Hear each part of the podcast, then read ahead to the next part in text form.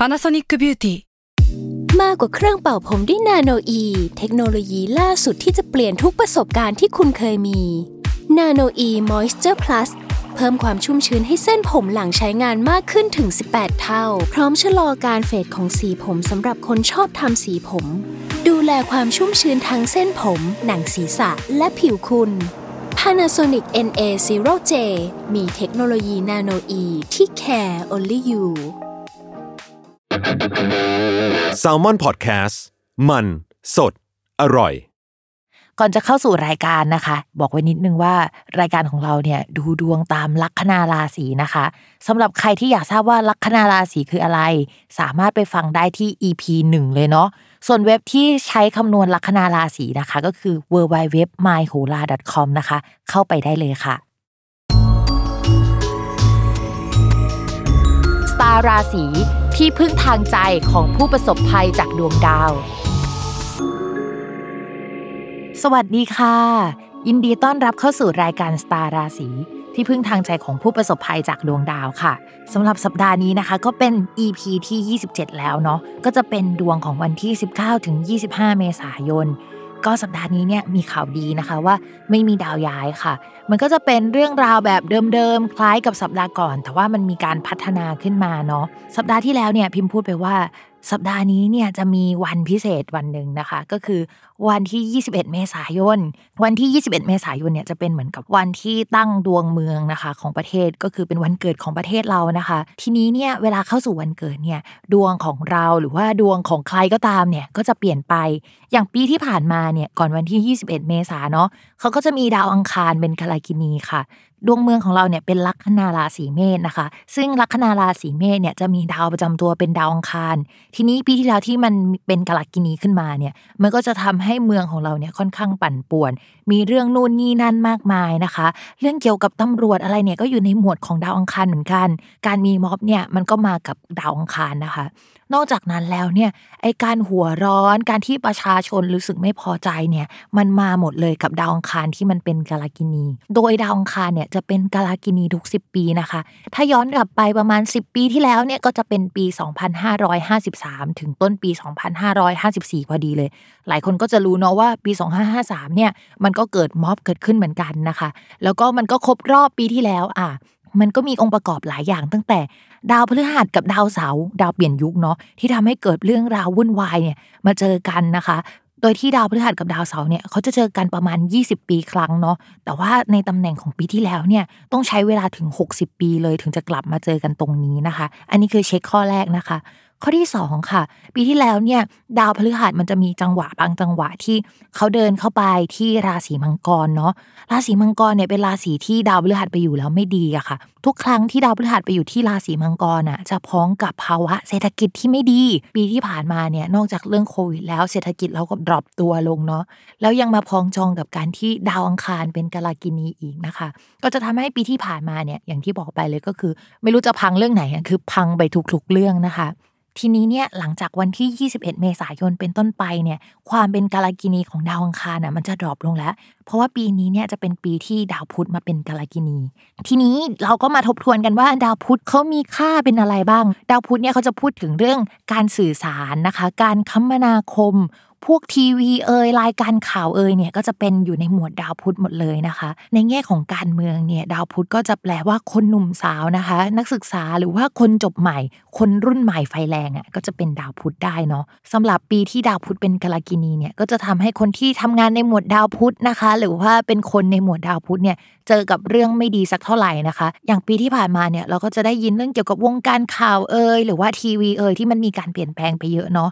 เรามองว่าหลังจากดาวพุธเป็นกาลกินีเนี่ยอะไรที่เกี่ยวกับวงการข่าวเนี่ยมันจะเปลี่ยนแปลงไปอีกนะคะ มันไม่เหมือนกับปีที่ผ่านๆมาที่มันเปลี่ยนไปนะคะ มันเป็นการเปลี่ยนแปลงคนละรูปแบบ แต่ว่ามันมีการเปลี่ยนแปลงแน่ๆ วงการคมนาคมนะคะคำว่าคมนาคมเนี่ยมันเป็นไปได้ตั้งแต่เครื่องบินเอ่ยรถไฟเอ่ยหรือว่าทางด่วนเอ่ย รถไฟฟ้าเอ่ยแนวแนวเนี้ยอยู่ในกลุ่มเนี้ยนะคะ ก็เป็นไปได้ทั้งหมดนะคะ รวมถึงรถเมล์หรือว่าถนนหนทางเอ่ยมันก็ยังอยู่ในหมวดนี้ทั้งหมด แล้วก็อีกอย่างหนึ่งนะคะ ก็พวกธุรกิจที่เกี่ยวกับโลจิสติกเนาะการขนส่ง มันก็อาจจะเกิดเหตุผิดพลาด มันอาจจะเกิดเหตุอะไรที่มันน่าปวดหัวได้ในปีนี้นะคะใครที่อยู่ในธุรกิจแบบนี้เนี่ยมอนิเตอร์กันหน่อยนึงว่า เฮ้ยมันจะเกิดอะไรขึ้นนะคะ นอกจากเรื่องที่พิมพ์พูดไปแล้วเนาะก็จะมีเรื่องเกี่ยวกับคนที่จบในปีนี้พอดีเนี่ยพิมมองว่าเฮ้ย อันนี้แหละที่มีปัญหามากที่สุด ถ้าพูดกันจริง ๆ ไม่ต้องพูดเรื่องดวงก็ได้ เอาตามหลักการเลยเนาะ ปีนี้นะคะ อัตราการว่างงานเอ่ย คนจบใหม่แล้วจะไม่ได้งานเอ่ยเนี่ย มันมีโอกาสเยอะอยู่แล้ว แล้วมันมาพ้องกับปีที่ดาวพุธมันเป็นกาลกินีอีก เพราะฉะนั้นเนี่ยใครที่จบในปีนี้เนาะอาจจะต้องอดทนฝ่าฟันอุปสรรคกันไปนิดนึงนะคะ ก็เป็นกำลังใจให้ทุกคนสำหรับปีที่ดาวพุธเป็นกาลกินีนะคะ ก็เป็นกำลังใจให้กันและกันนะคะ ก่อนที่เราจะเข้าสู่ราศีแรกนะคะ ย้ำกันอีกนิดนึงว่าคำว่าราศีของแม่หมอเนี่ยหมายถึงลัคนาราศีเนาะเวลาอ่านดวงอ่านตามลัคนาราศีนะคะ ไม่เหมือนกับราศีนะใครอยากทราบว่าลัคนาราศีคืออะไรเนี่ยก็ให้ไปฟังใน EP แรกกัน และสำหรับสัปดาห์นี้เนี่ยดวงเป็นยังไงก็มาฟังกันได้เลยค่ะ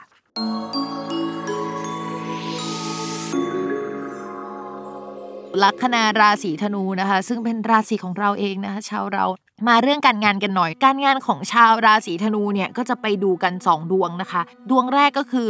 ดาวประจำตัวตอนนี้พลังงานในการใช้ชีวิตเป็นยังไงนะคะ แล้วก็พบว่าดาวพฤหัสที่เป็นดาวประจำตัวเนี่ยมันไปอยู่ในช่องที่มันค่อนข้างดีแล้วล่ะ ก็จะทำให้เรามีเพื่อนใหม่สังคมใหม่แวดวงใหม่ๆนะคะ ที่เราไปอยู่ด้วยแล้วมันค่อนข้างโอเคนะคะทำให้ชาวราศีธนูมีบทบาทใหม่ ๆ เกิดขึ้น ทีนี้ไปดูว่าดาวพุธเป็นยังไงบ้าง ช่วงนี้ดาวพุธอยู่ในตำแหน่งที่ดีนะคะ ก็จะทำให้มีโปรเจกต์ใหม่ ๆ เกิดขึ้นมานะคะ มีคนพูดถึงงานของเรานะคะ ในทิศทางที่ค่อนข้างดีมากขึ้นกว่าเดิม แล้วก็มองว่าจะมีคนที่หลากหลายอะเข้ามาชื่นชมผลงาน เข้ามาเป็นแฟนคลับ เข้ามาถูกใจเข้ามาเป็นเพื่อนนะคะ หรือแม้กระทั่งเข้ามาร่วมงานเป็นคนในทีมของเราอะได้มากขึ้น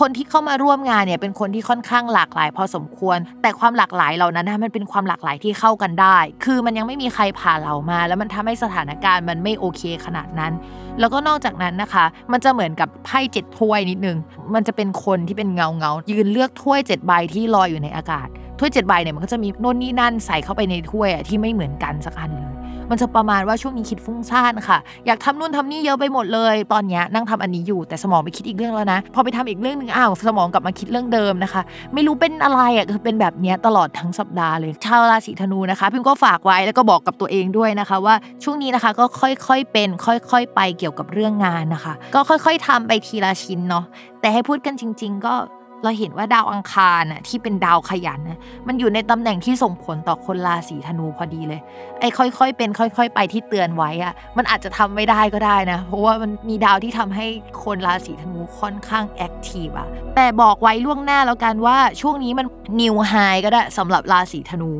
แต่พอผ่านช่วงนี้ไปแล้วอะมองว่าพอเข้าสู่ช่วงประมาณ 10 กว่าของเดือนพฤษภาคม ชาวราศีธนูจะ drop ลงเป็นกราฟที่แบบอะไรวะก่อนหน้านี้ยังขยันอยู่เลยนะคะทำงานอะพิมพ์ว่าสต็อกเงินไว้ช่วงนี้เยอะๆ โดยเฉพาะฟรีแลนซ์ ราะว่าช่วงประมาณพฤษภาเนี่ยจะ drop ลง drop ลงเรื่อยๆนะคะ จนแบบงงว่าทำไมอยู่ๆพลังงานมันหมดไปนะคะ ใช้ไปหมดแล้วหรอในช่วงก่อนหน้านี้ ซึ่งจริงค่ะ มันเหมือนไปยืมพลังงานในอนาคตมาใช้ในช่วงสัปดาห์นี้ซะแบบเกือบทั้งหมดเลยเนาะฝากด้วยนะคะ ต่อมาค่ะเรื่องการเงินนะคะ การเงินของชาวราศีธนูเนี่ยก็จะเป็นดาวศุกร์ดาวศุกร์อยู่ในตำแหน่งที่เกี่ยวกับโชคลาภช่วงนี้นะคะ ก็จะทำให้มีเงินเข้ามา แต่ว่าด้วยความที่มันเป็นประใช่ไหมมันก็จะเข้ามาผ่อนส่งเข้ามาทีละอันทีละชิ้นไม่ได้มาเป็นก้อนๆนะคะแต่ว่าช่วงนี้มันมีดาวหลายดวงอยู่ในช่องโชคลาภเรามองว่าอันนู้นก็ทำเงิน อันนี้ก็ทำเงินทำเงินเยอะไปหมดเลยนะคะ โดยเฉพาะงานที่มันสัมพันธ์เกี่ยวกับผู้คนหรือจะเล่นหวยก็ได้นะ ก็ลองดูแล้วกันพิมพ์ว่ามันยังมีโคว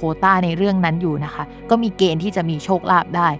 ทีนี้ใครที่รับโปรเจกต์ฟรีแลนซ์เยอะๆ เงินก็จะมามารุมมาตุ้มกองกันในช่วงนี้แหละ ก็ลองดูเนาะใครทำอะไรก็รีบทำเลยนะคะ เพราะว่าเดี๋ยวอีกแป๊บหนึ่งเนี่ย ดาวสุขเขาจะเดินเข้าสู่ช่องที่เรียกว่าอริทำให้มีรายจ่ายค่อนข้างเยอะ เป็นการจ่ายเกี่ยวกับภาษีหรือว่าอะไรที่มันค้างเติ่งอยู่ในช่วงก่อนหน้านี้อาจจะมีหนี้ใหม่ ๆ เกิดขึ้นได้ในช่วงนั้นนะคะ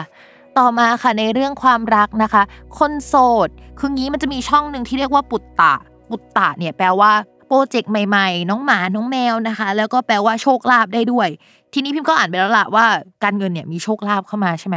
แต่อีกความหมายหนึ่งของคำว่าปุตตะเนี่ยแปลว่ากิ๊กคนราศีธนูนะคะ ช่วงนี้อาจจะมีเสน่ห์มากเป็นพิเศษ คนเข้าหาเยอะเป็นพิเศษนะคะ แต่ก็ขึ้นอยู่กับคนราศีธนูแล้วล่ะว่าจะไปชอบเขาหรือว่ามองเขาในมิติไหน ถ้าสมมติว่าเป็นคนโสดมีคนเข้ามาเยอะๆคุยกับคนนั้น คุยกับคนนี้เราเรียกว่ากิ๊กได้ปะไม่ได้มีแฟนแต่มีกิ๊กเยอะ ๆ อะไรแบบนั้นอะมันเรียกได้ใช่ไหมมันก็จะมีลักษณะแบบนั้นเกิดขึ้นนะคะ คนนั้นคนนู้นก็พูดจาดีไปหมด อย่างนั้นก็ได้ สมมุติว่าเป็นครูอาจารย์ หรือว่ารับสอนพิเศษเนี่ยไอ้ดาวแบบนี้ก็จะแปลว่าลูกศิษย์เข้ามาเยอะนะ มันก็จะดีในเรื่องการงานไปนะคะ ส่วนคนมีแฟนแล้วไอ้คำว่ากิ๊กคำว่าปุตตะ มันแปลว่าลูกได้เหมือนกันนะคะแต่ทำไมดาวมันเยอะจังเลย มันไม่ได้มีลูกเยอะเนาะ ก็แปลว่าสัตว์เลี้ยงได้ด้วยนะคะ ช่วงนี้นะคะ ก็อาจจะมีสัตว์เลี้ยงร่วมกับคนรักก็ได้ หรือว่าอาจจะมีกิ๊กก็ได้นะคะ แล้วแต่ศรัทธาเลยว่าชาวราศีธนูเนี่ยจะมีจิตใจที่มั่นคงขนาดนั้นไหม ถ้าสมมติในพื้นดวงเป็นคนเจ้าชู้อยู่แล้วนะคะ ก็อาจจะมีคนมาทำให้ประทับใจแล้วก็เผลอไผไปได้บางวันเนาะไอช่องปุตตะที่มันทำให้มีกิ๊กได้อะมันมีดาวคนรักของราศีธนูไปอยู่ร่วมตรงนั้น ทีนี้พี่มองว่าโอกาสที่จะเป็นกิ๊กกันอะ สำหรับคนราศีธนูที่มีแฟนแล้วอะอาจจะเป็นไปได้ยากนิดนึงเพราะว่ามันยังอยู่ในสายตานะคะ แต่ถ้าดาวคนรักนี่มันไม่ได้อยู่ในสายตานะคะ มันออกไปจากตรงนี้นะคะ โอ้อาจจะต้องระวังเป็นพิเศษค่ะทำใจเข้มแข็งไว้นะคะ คนราศีธนู เอาละค่ะ วันนี้ก็จบลงแล้วกับจังหวะที่ไม่ได้มีดาวย้ายแต่เรื่องราวยังคงพัฒนาไปนะคะ อย่าลืมติดตามรายการสตาร์ราศีที่พึ่งทางใจของผู้ประสบภัยจากดวงดาว กับแม่หมอพิมฟ้าในทุกวันอาทิตย์ ทุกช่องทางของ s ซ l m o n Podcast นะคะสำหรับวันนี้นะคะ แม่หมอขอลาไปก่อนค่ะ สวัสดีค่ะ